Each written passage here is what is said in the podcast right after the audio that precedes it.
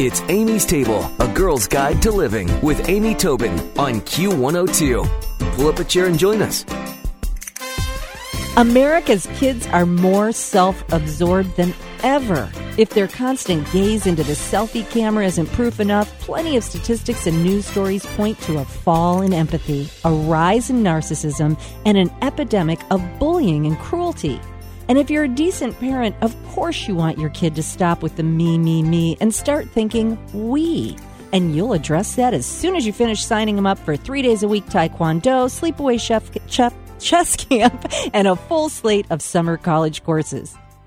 I'm wondering could there be a link between brutal schedules and brutal or at least self centered kids? Absolutely, says my guest today. Dr. Michele Borba is a parenting expert and author of Unselfie Why Empathetic Kids Succeed in Our All About Me World. And she's joining me today on Amy's Table. Welcome, Michele. Oh, thank you, Amy. I'm just so glad to be here. Well, what a world. What a world. And I don't know, I like yeah. to finger point. Who can we blame? oh, gosh. Well, the bottom line is we love our kids desperately, don't we all? Yeah. We want to make the food the best for them. And I think, unfortunately, sometimes we've been given uh, not the best bit of information. And that is, uh, all of us have been putting so much emphasis on the test score, the grade. And uh, as a result, what we fail to do is maybe put a little priorities on also making sure that they turn out kind. In fact, the latest survey just came out of Harvard that asked all of our kids what's most important in your family for you to get a good score, get a good test score, be happy, or to be caring. And what was tanking was caring, 20%. Ah. But parents, when they looked at that, went, oh my gosh, that's not true. It just means that we're not emphasizing or prioritizing enough so our kids aren't getting the message. Oh, that is really eye opening, isn't it? Because that's yeah. true. I mean, I, I don't, and no one I know that's in my circle of friends or acquaintances wants their kid to be uncaring or self centered. And, you know, so you're right. We're just not being clear enough in our direction and our, our I don't know. That that is really something else. Well, the other thing we did is I think we got a little bit too much on the self-esteem bandwagon. And once again, it's because we were told that was going to make our kids happier when the research actually counters it. So what we did is we praised all our kids for, "Oh, you're so great," or "You're you're cute," "You're so special." When the research also says that's one of the ways that we actually increase narcissism in our kids. So don't stop praising your child but make sure that when your kid comes barreling home, you don't just ask, you know, what you get on the test, but what kind thing did you do? Or, oh, I love how kind you are. Thanks for being such a helper today for grandma. Those are just simple, easy little day-to-day encounters with our kids. And what they do is they boost our children's gateway to, to kind and happiness, which is empathy, and they reduce that me thing. So it's more we. Well, you know, and like so many things in this world that started out well intended, like the boosting the child's self esteem, everybody wins, aren't you special? You know, that that really started in a well intended way. But yes. It, it's it's kind of astonishing how that has backfired, and I think people are really getting aware of that. But the showing that we care and the showing that we care about others you know, you definitely you think about how you treat people in your family and that that you're showing caring there. But I agree with you. The the fact that you can call out to your child not how'd you do on your homework or did you score a goal, but how did you help people at school today can really become as um, rewarding to a kid to get praised for that. Wouldn't you say? They don't care what they're oh. praised about as long as they get praised, right? Oh, absolutely. Because the look, the bottom line is our kids desperately want our approval. They mm-hmm. love us to death. They love us. Mm-hmm. So what we need to do is let them know what we approve of because it's really planting your values in your child. And that's what Unselfie is all about. When I wrote it, I was looking at the most scathing statistic that I'd ever seen, and that is over a 30 year period of time, incoming college freshmen were given the same little narcissism inventory. And Amy, that's regardless of zip code, that's regardless if you went to Ivy League or if you went to community college. And what they saw, particularly around the year 2000, was a nosedive in empathy. Narcissism mm. went up 58%, and empathy went down in our kids 40%. I looked at that and said, well, there goes the benchmark of civilization if we don't turn this sucker around. And it's really when I started looking at what's happening and why. It was all unintentional. It's because we thought we were doing the right thing, but we were had such an unbalance so that we were only emphasizing the test score, the GPA, and what was tanking in our priorities were kindness and caring and respect. So let's just flip it. Doesn't mean that we don't want our children to be successful in school. Keep helping your kids succeed, but let's also make sure that there's room for helping the child, the whole kid, mm. be kind and caring. And there's over 300 ideas and ways to do so at Unselfie. Just choose one. One could be nothing more than what we just said. When your child comes in every day for the next 21 days, ask, hey, what kind thing did you do today? Mm-hmm. And what mm-hmm. happens is it starts to really become a habit and now you can go on to the next one and the next and the next idea.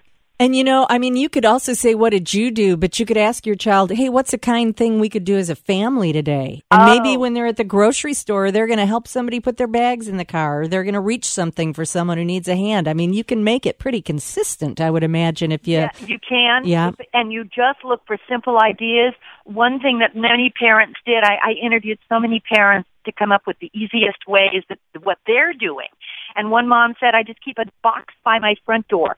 My little one decorates it. It's called our charity do good box and we fill it up. And I just Aww. tell a child, Mar, we have three kids.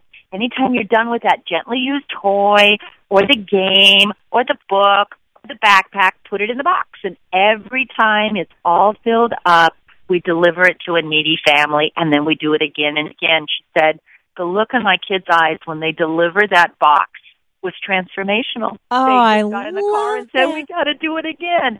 And how simple is that? That is so awesome, and that's boosting that self-esteem, but in a more positive way.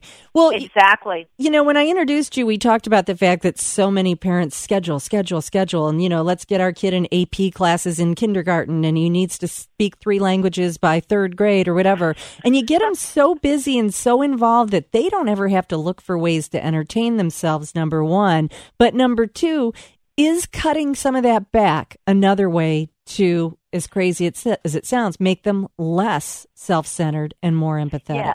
Yes, and here's why.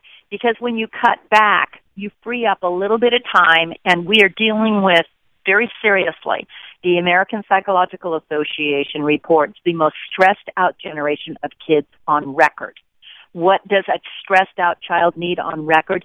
downtime, mm-hmm. boredom, looking at a cloud every once in a while is mm-hmm. absolutely fine. It doesn't cost a dime, but that's the first thing that you can do is schedule some downtime. The second thing is, okay, go ahead and schedule some of those activities, but maybe some of those activities are also team working activities. So you don't just take it on a lone violin lesson, but take it with a group because then you're learning social skills. You're learning interactions. You're learning to look face to face with other kids. You also need to help your child learn to decompress because as stress builds, Amy, empathy goes down. You have to dial down your empathy when you're in, in stress mode. So help your child just learn some coping strategies. It doesn't make any difference what you do. There's an entire chapter on self-regulation strategies and some of the best ones that parents told me they were doing was called just breathe. Just take slow, deep breaths, but you do it as a family. And if you learn to take a deep breath and then exhale twice as long as you inhale, it actually is the fastest relaxation process there is. Moms are also doing, yeah, yoga groups with their daughters together. Love that. And you know, that could be such a great family ritual before dinner or after dinner to do yeah. the slow, deep breathe. If you're just joining us, we're talking to Dr. Michele Borba about her latest book, Unselfie Why Empathetic Kids Succeed in Our Out in Our about all about me world. Boy, I can't talk today. And you know, these are such good points and such doable points. And we, we talked about maybe deep breathing as a family before dinner, taking a few breaths unplugging. I remember for a yeah. while when my kids would be at the dinner table, they'd be looking me in the eye, but it was so clear by the movement of their shoulders and arms that they were texting under the table. And I, boy, I unplugged that so fast it would make your head spin. But what are some ways beyond no texting at the table that we can get the kids to unplug? Well, first of all, do take a reality check in your family. It's a real eye opener. Don't tell the kids you're doing it. but start looking at how often are your plug, kids plugged into from the TV to a video game to a computer to the cell phone to all the above. Common sense media says average child is plugged in seven and a half hours a day. That's mm. accumulation of it all. That's longer than they sleep. Mm-hmm. So the mm-hmm. first thing is get a reality check. Then the second thing is do create some unplugged times, but create them during the time when the whole family unplugs. 60% of kids say parents are the ones that are too plugged in. So it's put a basket by your by the TV or put a basket by the table and say put your phone there. And when you sit down at the family meal, we're all going to look at each other when we talk. Mm. Okay, parents, we got to stop this runaway train, get our kids back on track. You can do it with Dr. Michele Borba's book, Unselfie Why Empathetic Kids Succeed in Our All About Me World. And I'm going to put a link to Dr. Borba's website, which is micheleborba.com. Dr. Borba, thank you so much. Eye opening, good stuff. I'll tell you what, uh, everybody go home and talk to their kids, make them shake hands, make them unplug. Let's get this together. Thank you. Stick around for another helping from Amy's Table on Q102. Q!